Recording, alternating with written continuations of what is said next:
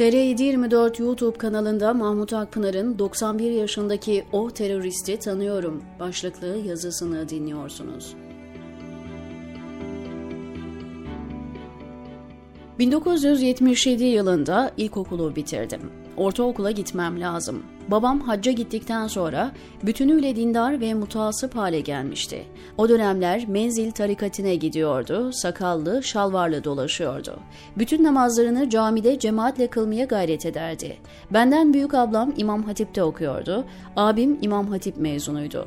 Benim de mahallemizde bulunan İmam Hatip'e gitmem uygun bulundu. 1980 öncesi sağ sol çatışmaları çok yaygındı. Gençler sol hareketlerin etkisiyle dinden, maneviyattan uzak uzaklaşıyordu. Muhafazakar aileler bu korkuyla çocuklarını İmam Hatip'e gönderme eğiliminde oluyordu.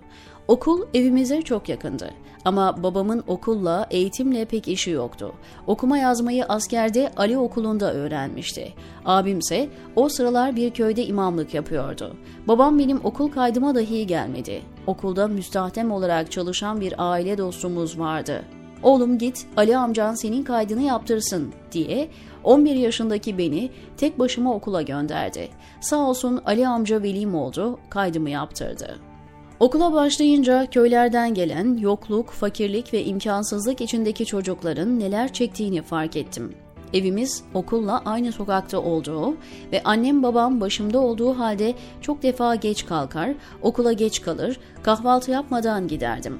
Sınıfımda köylerden gelip evlerin bodrum katında veya bahçesinde bir oda tutmuş, tuvaleti banyosu olmayan, nemli, karanlık, damdan bozma yerlerde kalan çok arkadaşım vardı.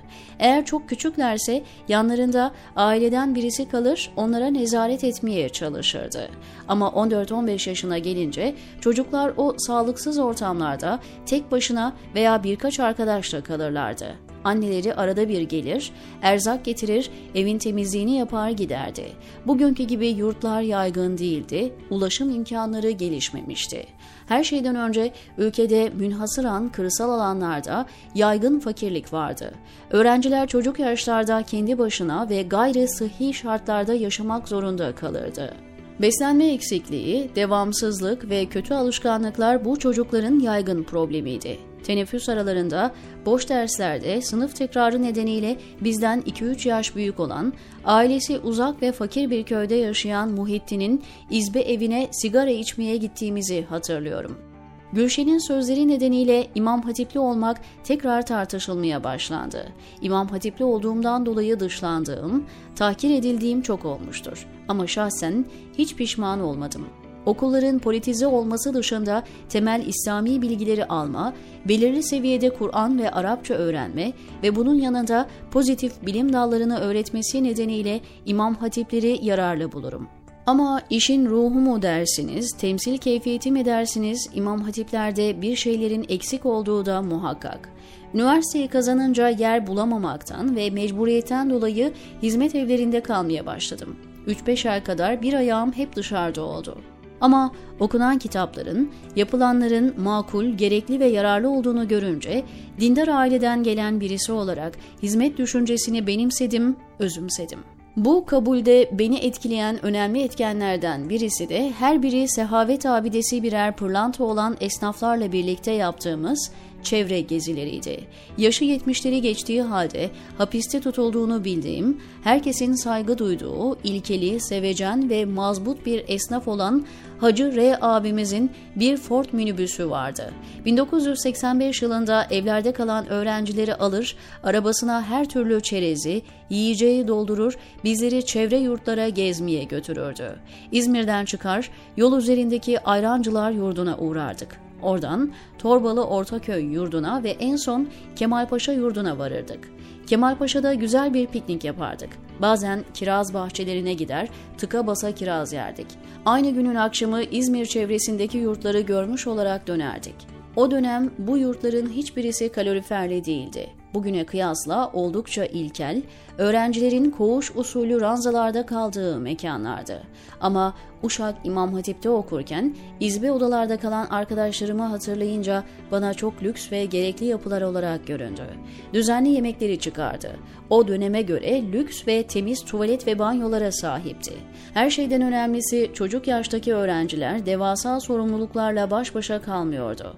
Öğrencilere rehberlik yapacak, derslerini görüp gözetecek kimseler vardı.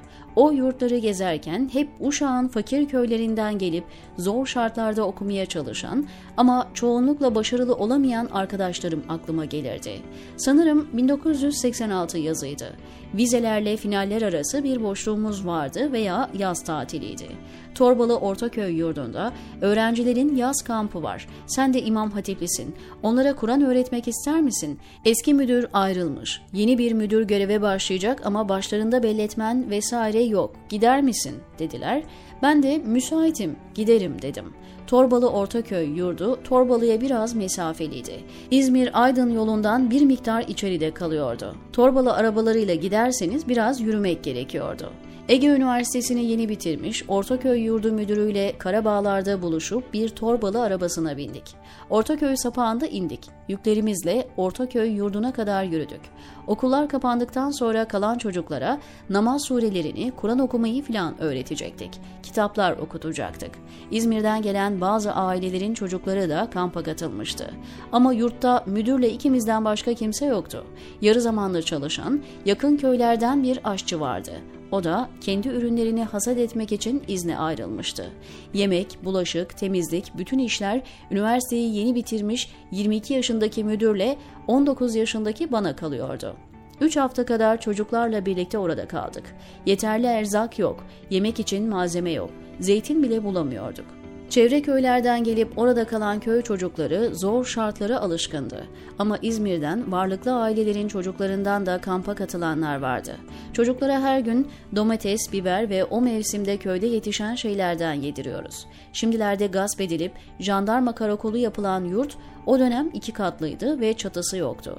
İzmir sıcağında ikinci kattaki yatakhanede yatmanın imkanı yoktu. Hep beraber gece yataklarımızı alır çatıya çıkardık tarlaların ortasında kalan binanın üstünde yıldızları izleyerek uyurduk. Bu yaz programından hafızamda kalan, unutamadığım en önemli şey Hacı Veli amcaydı. O, Allah'ın her beldeye nasip ettiği her darlığa, sıkıntıya koşan Hızır misal insanlardan birisiydi. Ortaköy yurdunun yerinde bulunan tarlasını bağışlamış, köylülerin imece usulü çalışmasıyla ve katkılarıyla çocukların barınacağı bir yurt ortaya çıkarmış. Hacı Veli amca o yıllarda 50'li yaşlarda sakallı, kısaya yakın orta boylu, gözlerinin içi gülen, etrafa pozitif enerji yayan, güleç yüzlü bir amcaydı. 8-10 kilometre ötedeki köyünden bazen yaya, bazen köy dolmuşlarıyla gelir, yurdun bütün işlerine koşardı. Köylülerden ve kendi tarlasında domates, biber, yiyecek ne varsa alır getirirdi. Yurt adeta onun çocuğu, öğrenciler de torunları gibiydi. Evladına, torunlarına bakar gibi onlara merhametle, sevgiyle yaklaşırdı. Babamın da adı Hacı Veli olduğundan mıdır bilmiyorum bana çok yakın ve sıcak gelirdi. Şimdilerde öğreniyorum ki Veli amca Bediüzzaman'la da tanışmış, meğer onun talebesiymiş. Bundan bile bahsetmeyecek kadar mütevazı ve hal ehli bir adamdı. Aradan 36 yıl geçtikten sonra Hacı Veli amcadan haber aldım. Öğrendim ki AKP yargısı 91 yaşındaki bu Allah dostu, gönül ehli piri faniyi hapse atmak istiyormuş. 62 yıl önce Risale-i Nur'dan yargılanan Hacı Veli amcayı İslam'a en büyük zararı veren AKP iktidarı yurt arazisi bağışladığı için terör örgütü üyeliğinden yoksul öğrencilere burs vermekten tutuklamak istiyormuş. AKP iktidarı bu ülkede ne kadar güzel insan varsa düşman belliyor. Ne kadar hayırlı iş varsa baltalıyor. Ne kadar değerli şey varsa çalıyor. 91 yaşındaki gönül ve hal ehli insanı bile terörist ilan edip hapse atmaya hiçbir zalim cüret etmemişti. AKP bunu da başardı. 28 Şubat'ın mimarı Çevik Bir'in yaşlılık ve bunamaktan hapisten çıkarıldığı dönemde Hacı Veli amcayı hapse atmak AKP'ye çok yakışır. Sizin terörist diyerek hapse atmak istediğiniz Hacı Veli amca binlerce gencin eğitimine katkıda bulundu ve ben dahil binlerce insanın zihninde kalıcı ve olumlu izler bıraktı, diyor Mahmut Akpınar TR724'deki köşesinde.